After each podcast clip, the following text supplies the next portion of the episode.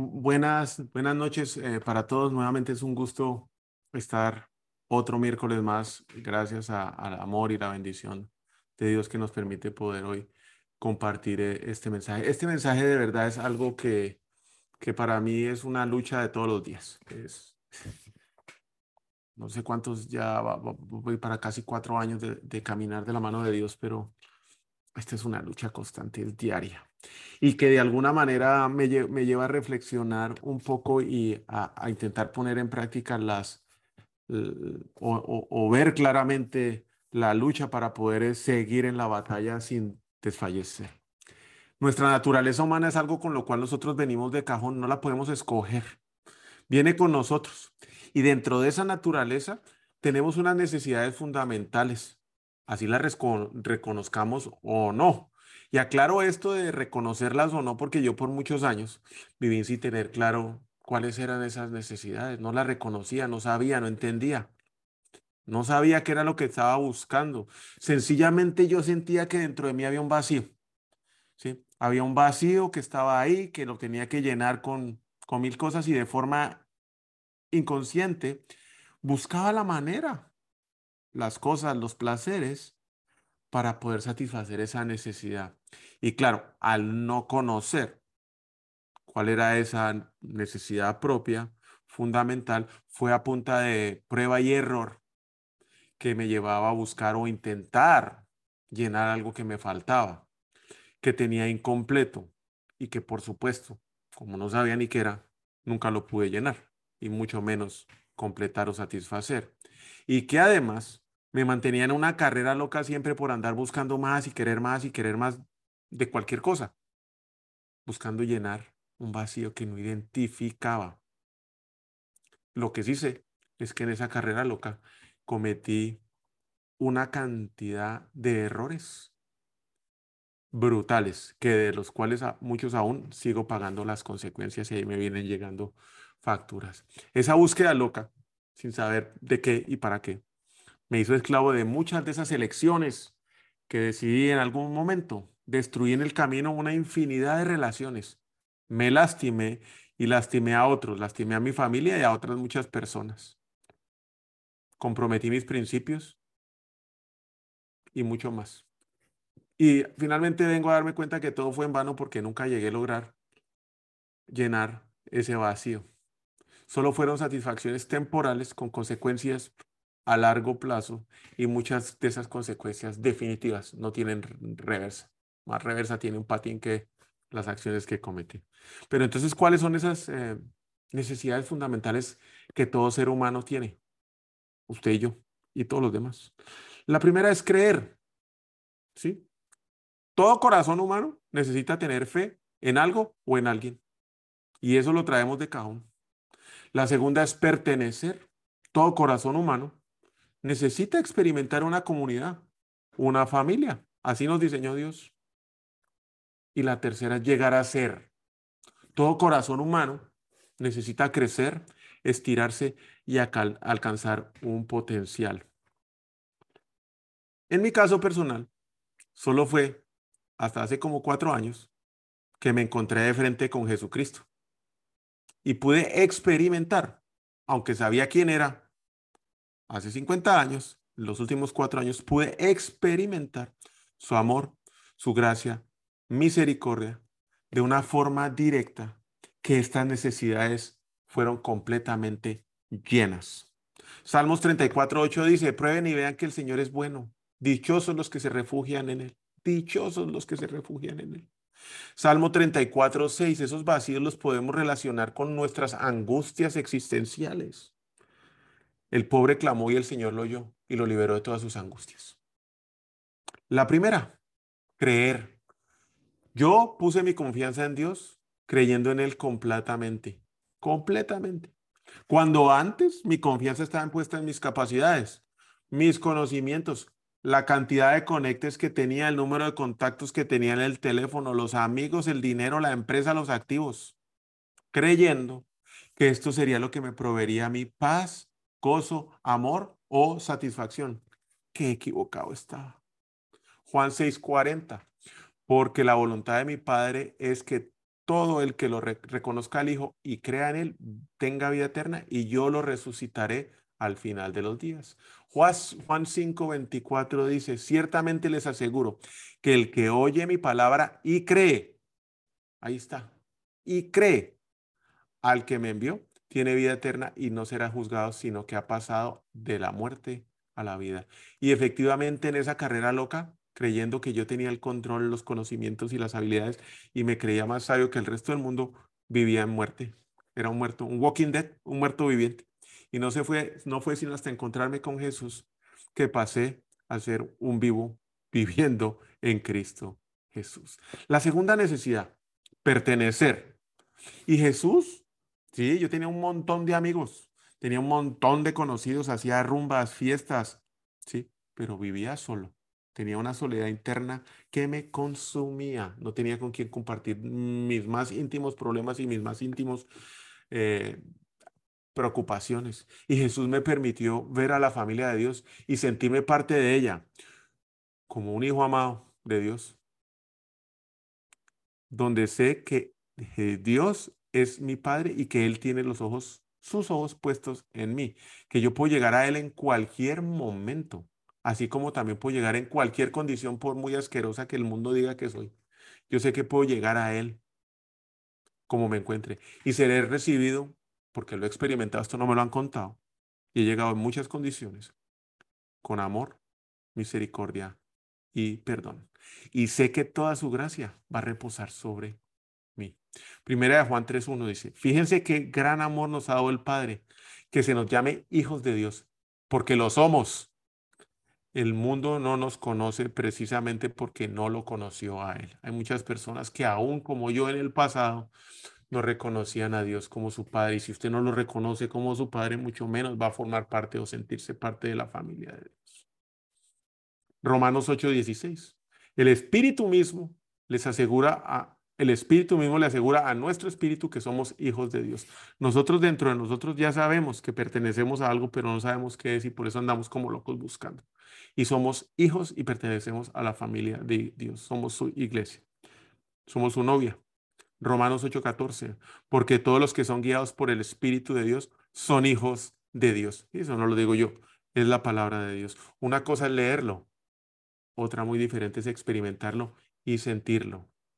Y tener estas dos necesidades llenas, ¿sí?, completas o satisfechas por el amor de Dios que nos transforma y cambia nuestra vida de una sola vez al creer en Él, nos da vida eterna y nos hace parte de la familia de Dios, nos llena y nos completa. Y eso pasa efectivamente cuando usted cree con él, cree en él.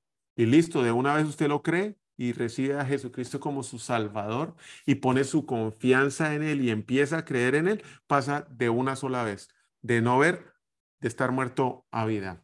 Y de una sola vez pasa de no tener familia a ser hijo de Dios, en automático. Pero no llega a pasar eso con llegar a ser o desarrollarse. Eso sí es otra cosa.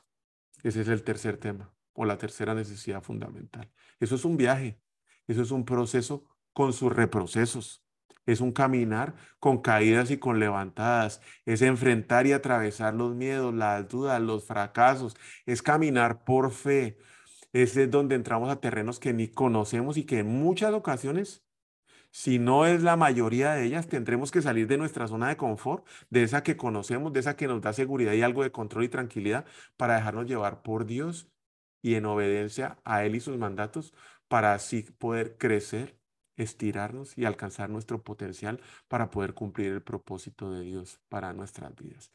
Esa no es solo sentarse y recibir a Dios y creer en Él.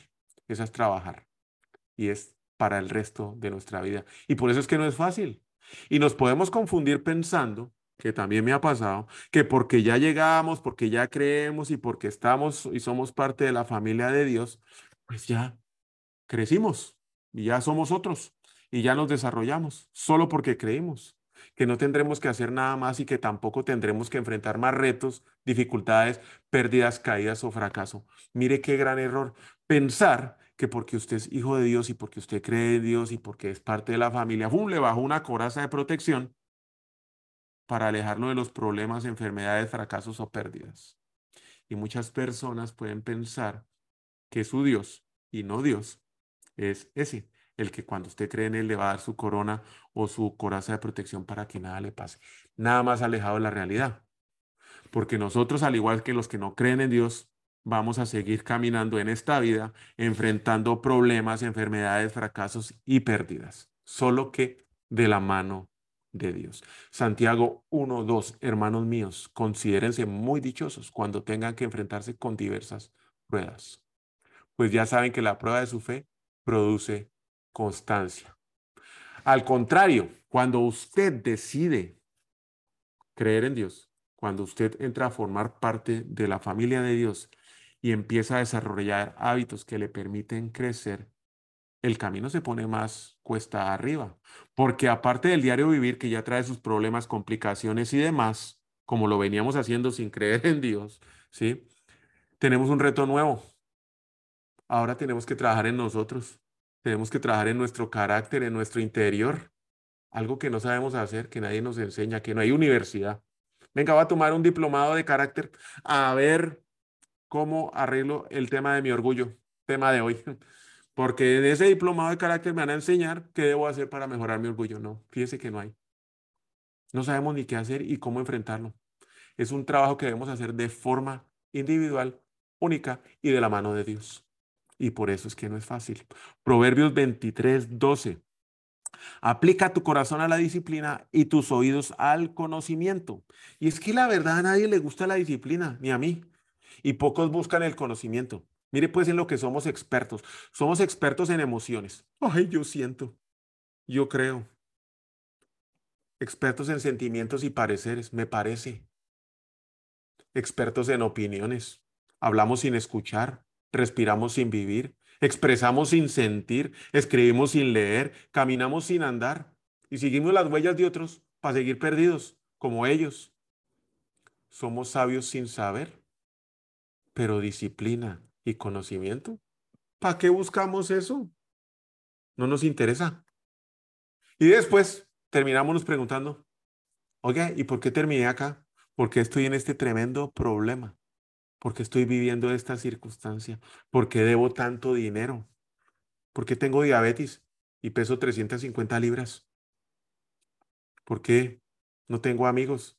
¿Por qué mi mujer me dejó? Pero mis amigos del guaro sí me están llamando. Terminamos preguntándonos por qué es, por qué es, por qué es, por qué es, por qué estamos así. El cambio real, el crecimiento para alcanzar nuestro potencial, es de adentro hacia afuera. Y por eso insisto nuevamente que la primera persona que debe liderarse soy yo. Nuestro carácter es el fundamento, la base, la roca de nuestro destino. Bueno, Jesucristo es la roca. El carácter es el fundamento de nuestro destino. Y es por eso que lo debemos desarrollar todos los días, trabajar en él sin descanso. Y especialmente es por eso que debemos pasar pruebas que fortalecen y forman nuestro carácter. La palabra de Dios es eterna y no cambia. Los principios de Dios nos van a servir para toda la vida. Desde el día que conozca a Dios y empiece a conocer los principios hasta el día que se muera. No van a cambiar. Y las pruebas de carácter las vamos a tener que pasar una y otra vez. No importa si usted no conoce a Dios, no importa si usted lo acaba de conocer o si lleva cuarenta años sirviéndolo con amor en algún ministerio siendo pastor. Desde que Dios nos dé una tarea, un propósito hasta que lleguemos a cumplirlo, vamos a estar enfrentando este tipo de pruebas. Son pruebas que además, si no las pasamos,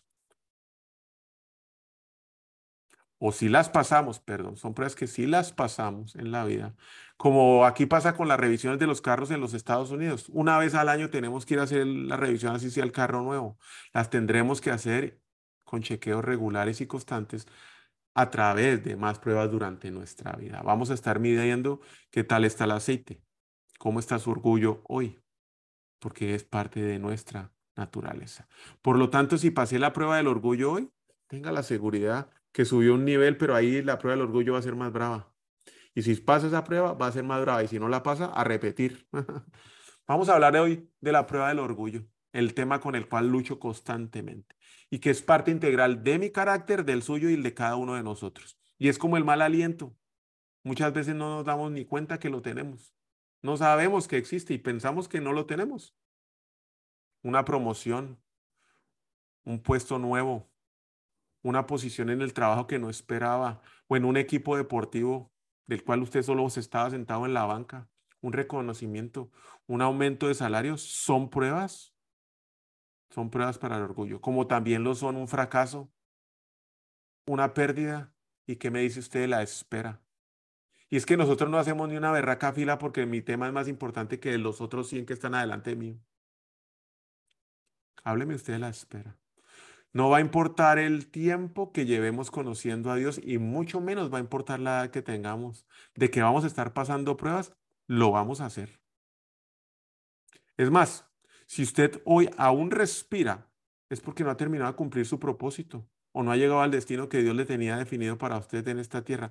Por lo tanto, asegúrese y póngase el cinturón porque la prueba viene. José, sí, en la Biblia es una clara muestra de que nunca tendremos un destino más grande que nuestro carácter. Vamos a llegar hasta donde esté nuestro carácter. ¿Y qué pruebas las que pasó José? Dios nos ama tanto que nosotros no vamos a perder la prueba. Dios no le va a poner cancelado, fuera el siguiente. No, no, Él no lo hace así. Nos ama muchísimo. Así no logremos pasar la prueba. Lo que sí va a pasar es que vamos a tener que tomarla una y otra y otra y otra vez hasta lograr pasarla. Y creo que de todas las pruebas que pasó José, la prueba del orgullo fue una de las pruebas que tuvo que pasar varias veces, como muchos de nosotros. Y vamos a ir a la historia de José, que la encontramos en Génesis treinta y siete, del uno al nueve. Jacob, el papá, se estableció en la tierra de Canaán, donde su padre había residido como extranjero. Esta es la historia de Jacob y su familia.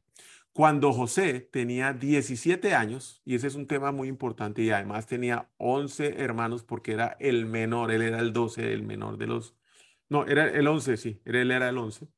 Eh, él era el once. Tenía ya diez hermanos, sí. Apacenta, y tenía diecisiete años, apacentaba el rebaño junto a sus hermanos, los hijos de Bilha y Silpa. Eh, Jacob tuvo tres mujeres y todos los hijos eran de mamás diferentes, que eran concubinas de su padre. El joven José solía informar a su padre de la mala fama que tenían sus hermanos. ¿Cómo no lo iban a odiar si era un sapo? Estaba llevando a su papá cuánta cosa hacían sus hermanos. No les dejaba pasar una sola.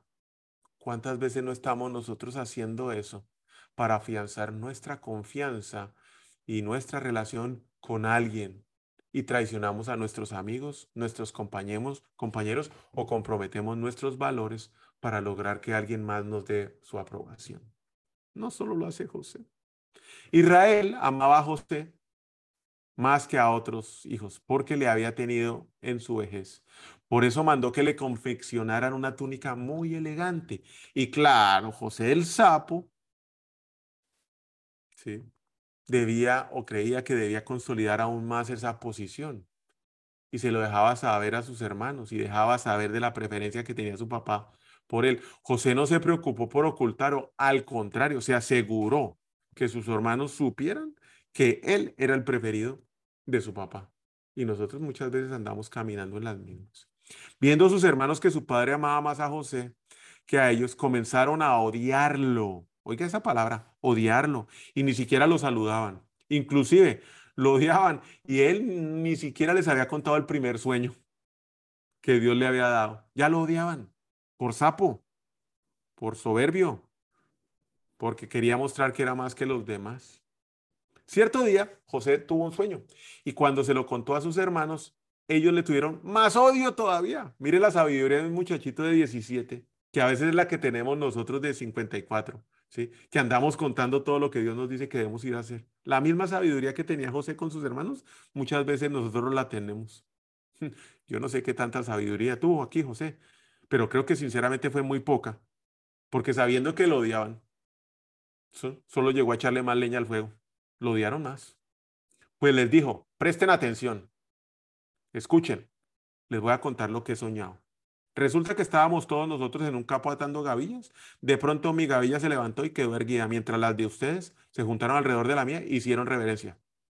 Sus hermanos ya replicaron y de mal modo, de verdad crees que vamos, vas a reinar sobre nosotros y que nos vas a someter? Y aún lo odiaron más por el sueño que éste le contaba.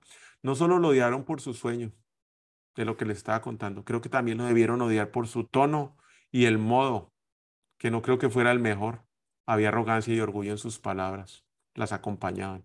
Después José tuvo otro sueño y se los contó a sus hermanos y les dijo: tuve otro sueño, el que veía en el sol y la luna y once estrellas que me hacían reverencias. No entiendo cómo, sabiendo que lo odiaba más, volvió a contar. Hoy nos podemos preguntar por qué lo hizo y cómo no se dio cuenta. ¿Cómo pudo juzgar con tan poca sabiduría? ¿Pero qué me dice usted de sus sueños? ¿Los está contando en su tiempo, en su momento? ¿O de qué forma o qué modo? ¿Cree que esto solamente le ha pasado a Jesús? A José, perdón. Porque en mi caso personal lo he vivido constantemente. Génesis cuarenta y uno, cuarenta y seis, para redondear la historia. Ya tenía treinta años cuando José empezó a trabajar el servicio del faraón, rey de Egipto. Tan pronto como se retiró José de la presencia del faraón, se dedicó a recorrer el territorio. Empezó con diecisiete años. Fue una prueba que duró casi veintitrés años. Fueron más de veinte años intensos de pruebas de estiramiento, de pruebas de formación, de pruebas de crecimiento, de dolor, de sufrimiento, de soledad, de aflicción, de miedo, de dudas. Prueba tras prueba. Que además no solo fueron de orgullo. O dígame, la prueba que la esposa de Potifar le puso, que es otro tema para otro día. Nunca tendremos un destino mucho más grande que nuestro carácter. ¿Cómo está el suyo? ¿Contra qué lucha? ¿Qué le cuesta? Un tiempo para reflexionar. Primer punto del día de hoy, y van a ser tres. Dios tiene un sueño para usted y para mí. Jeremías veintinueve, once, como lo tuvo para José. Porque yo sé muy bien los planes que tengo para usted. Para ustedes, afirma el Señor, planes de bienestar y no de calamidad, a fin de darles un futuro y una esperanza. Yo estoy seguro y convencido que aunque hoy yo, como Alejandro, no tenga claro o sepa exactamente cuál es el sueño que Dios tiene para mí, por qué estoy aquí en Houston haciendo qué, es mucho más grande y mejor de lo que yo me pueda creer, imaginar, pensar o soñar. Sencillamente por una simple razón. Dios es muchísimo mejor y es muchísimo más grande que yo en todos los aspectos que yo pueda tener. Él, la distancia que existe entre Dios y yo es enorme, es eterna, es infinita. Y Él es muchísimo más grande que yo. Y básicamente lo que sé que debo hacer es quitarme del camino, dejar de interrumpir y así permitir que Dios obre en mi vida. Pero allá ando de sapo, intentando tomar yo el control de lo poco o nada que puedo hacer con mi vida. El sueño de José fue dado por Dios. Y como José, que pasó varios años y varias pruebas de orgullo, Dios lo hará con nosotros. No vamos a perder la prueba. No la perdió José. Lo que sí es que van a pasar años y años volviendo a tener que enfrentarla hasta que finalmente la pasemos. Podrá ser otra iglesia, podrá ser irse a otro país, otro lugar geográfico, cambiarse de barrio, cambiarse de casa, otra familia, otros amigos, otro trabajo, hasta que pasemos la prueba. Y es una prueba que una vez la pasemos, la vamos a estar retomando hasta que lleguemos a encontrarnos de frente con Jesucristo para la eternidad. ¿Cómo puedo saber cuál es el sueño que Dios tiene para mí? Y entonces empezar a caminar en esa senda. Números doce, seis, ocho. El Señor les dijo, escuchen lo que voy a decirles. Cuando un profeta del Señor se levanta entre ustedes, yo le hablo en visiones y me revelo en sus sueños. Pero eso no ocurre con mi siervo Moisés, porque en toda mi casa él es el hombre de confianza. Con él hablo cara a cara, claramente y sin enigmas. Él contempla la imagen del Señor. ¿Cómo se atreven a murmurar con mi siervo Moisés? Claro que sí, Dios nos puede hablar por sueños, Dios nos puede hablar por profetas, como lo hizo con el pueblo de Israel. Pero ¿sabe qué? Yo lo que sí quiero tener es esa relación que tenía Moisés con Dios. Saber con quién estoy hablando, saber que es cara a cara. ¿Y sabe quién nos habla cara a cara? Jesús. Jesús. ¿Quiere conocer sus sueños? Conozca a Jesús. tenga una relación y viva su vida junto con él, de la mano. Pase horas, horas con él, leyendo la Biblia. Salmos ciento tres, siete. Dio a conocer sus caminos a Moisés, le reveló sus obras al pueblo de Israel. Una cosa es que me digan qué tengo que hacer. Y otra cosa es muy diferente el saber por qué lo tengo que hacer. Y Moisés, como dice ahí, Dios le reveló sus caminos. Conocía los porqués de Dios. Moisés conocía a Dios cara a cara. Él le permitía conocer sus porqués. Y cuando usted y yo conocemos a Jesús cara a cara, personalmente, íntimamente, y pasamos tiempo con él, y deseamos y buscamos constantemente y con disciplina conocerlo y experimentar nuestra vida junto con él, siguiéndolo, él nos va a permitir conocer el sueño que él tiene para nosotros y los porqués. Además, hay que tener mucho cuidado porque no todos los sueños que tenemos vienen de Dios. Y es por eso que si no conocemos íntimamente a Jesús, que nos da la claridad para saber qué viene de él y qué no, no tenemos posibilidad de poder determinar si es un sueño correcto de Dios o no lo es. Punto número dos. Ya sabe cómo que Dios nos da sueños y cómo puede usted saber si viene de Dios o no, con su relación íntima con él. Dos, no presuma el sueño, prueba de orgullo. Ya vio lo que le pasó a, Jos- a José. Él tenía un sueño que Dios le había dado, pero presumirlo no venía de Dios. Y ahora mi pregunta, ¿y por qué le dio un sueño a...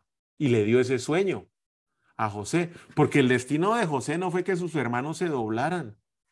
No fue que sus hermanos lo rodearan y él estuviera encima de ellos, no. El destino de José fue alimentar a una multitud sin fin de personas desde el puesto que el faraón le dio.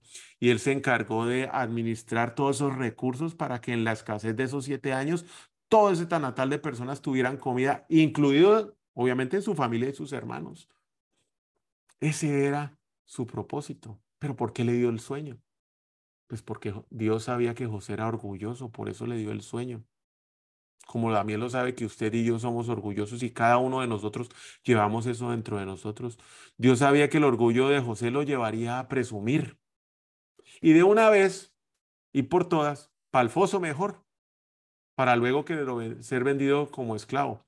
Y es que esta no es solamente la historia de José. Personalmente yo sé que mucho he presumido de mis sueños y estas presunciones me han llevado al foso, y de ese foso muchas veces he salido y puede ser que aún esté esclavo de mis comentarios, de mi orgullo, de mi presunción. ¿No le habrá pasado a usted? Ya fue a revisar sus redes sociales. Va y revise. Dios hizo en José lo que tenía que hacer para trabajar en su carácter, como lo ha hecho en mí. Ay, y Dios mío, lo que hace falta, lo que hace falta. El sueño no es el destino. Con el sueño empieza un viaje en la prueba de carácter. A José lo odiaron sus hermanos por su sueño y por su modo, por su forma y por su tono de hablar. Génesis treinta y siete, ocho. Y sus hermanos le dijeron, ¿acaso reinarás sobre nosotros? ¿O acaso te enseñorearás sobre nosotros? Y lo odiaron aún más por causa de sus sueños y de sus palabras. ¿Y sabes qué es lo que pasa? Es que el orgullo habla, el orgullo grita, siempre. Si usted lo lleva dentro, el orgullo va a gritar. En cualquier conversación que usted y yo tengamos con otra persona, el orgullo siempre va a interrumpir, siempre va a querer hablar. Si no, revise la última, las dos últimas conversaciones que usted, usted haya tenido con alguien que le está hablando a usted y usted va, lo interrumpe y le dice, ve, ve, ve, espérate, escúchame. Porque cree que lo que usted tiene que decir es mucho más importante que lo que le está diciendo la otra persona. Ese es un índice de gestión. Ahí se lo dejo. Un K P I. Es un problema constante en mí, en el cual trabajo todos los días. Ando interrumpiendo a los demás porque creo que lo que tengo es más importante de lo que lo, ellos me están diciendo. Ahora bien, ¿cómo puedo saber si yo tengo orgullo dentro de mi corazón? Porque crea, es bien difícil identificar que somos orgullosos. Mateo doce, treinta y cuatro. Camada de víboras. ¿Cómo pueden ustedes que son malos decir algo bueno? De la abundancia del corazón habla la boca. Y esto no falla. De la abundancia del corazón habla la boca. Mateo quince, dieciocho. porque lo que sale de la boca viene del, del corazón y contamina a la persona. No es lo de afuera lo que contamina, es lo de adentro lo que nos contamina. Yo personalmente soy una persona que elabora los conceptos, las ideas, los planes mientras estoy hablando. Voy pensando en voz alta. Es algo que para mí facilita cualquier proceso, cualquier proceso de pensamiento. Voy hablando y voy pensando y voy procesando la idea. Es algo que no todo el mundo hace. Otros, al contrario, piensan antes de hablar. ¿Cómo quisiera yo ser más así? Hay algo que también hago con muchísima frecuencia, y es que pienso después de que he hablado. No sé si solamente me pasa a mí o también le pasa a usted. Pero hay un caso también particular. El último caso. Y es que otros nunca piensan. No saben ni lo que dicen porque no lo piensan antes y tampoco lo piensan después. Ahí revise si usted no cae ahí. ¿Y cómo puedo parar de presumir, pues? Para algunos, incluido yo, me toca cerrar la boca. No puedo hablar mal. Ese es el único camino, quedarme callado. Porque reconozco que estoy presumiendo si aún estoy moviendo los labios. Ahí estoy presumiendo. Hablo mucho y hablo de mí. Muchísimo. El único camino es quedarse callado. En mi caso personal. Tercero, ¿cómo voy a lidiar, cómo voy a enfrentar la raíz del orgullo? Y es que generalmente nos pasamos la vida lidiando con los síntomas, pero no con la enfermedad. La raíz del orgullo es la inseguridad que llevamos dentro de cada uno de nosotros, esa inferioridad que nos hace sentir alrededor de otras personas, o bien la insuficiencia, ¿sí? Es inseguridad o inferioridad o insuficiencia. La insuficiencia de sentir que no sé o que no tengo lo suficiente para poder lograr algo o pertenecer a un lugar o un grupo social. Y automáticamente sale de mí, ¡pum!, sin pensarlo, ¿sí? Sale con nuestra carne el querer elevar nuestra posición de lo que realmente somos a lo que realmente queremos aparentar. ¿Y sabe qué aparece? Orgullo. ¡Fua! Produce orgullo. Y ese, con ese aumento de orgullo eh, que se produce muy sencillamente, y aquí le voy a explicar cómo lo podemos hacer, es cuando empiezo yo a buscar aumentar la confianza en mí mismo. Así aumento el orgullo. Lo que el mundo dice hoy. Ah, usted debe hacer lo que usted crea. Crea en usted. Crea en sus capacidades, crea en su potencial. Ahí lo único que nos está haciendo es inflamar, es alentar y meterle fuego al orgullo que ya llevamos dentro de nosotros. Y la única, el único antídoto para disminuir el, antídoto, el, el orgullo es cuando aumentamos nuestra confianza en Dios y lo que Dios puede hacer a través de nosotros.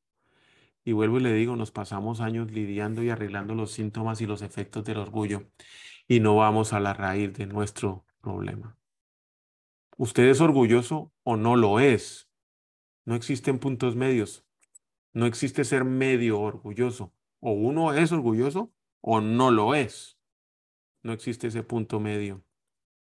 Cuando eh, vamos a leer la Biblia, no encontramos en ninguna parte que oremos por la humillación. Lo que sí encontramos es una instrucción directa, clara y precisa, de que nos humillemos, que nos humillemos ante Dios. Santiago cuatro diez, humíllense delante del Señor y Él los exaltará.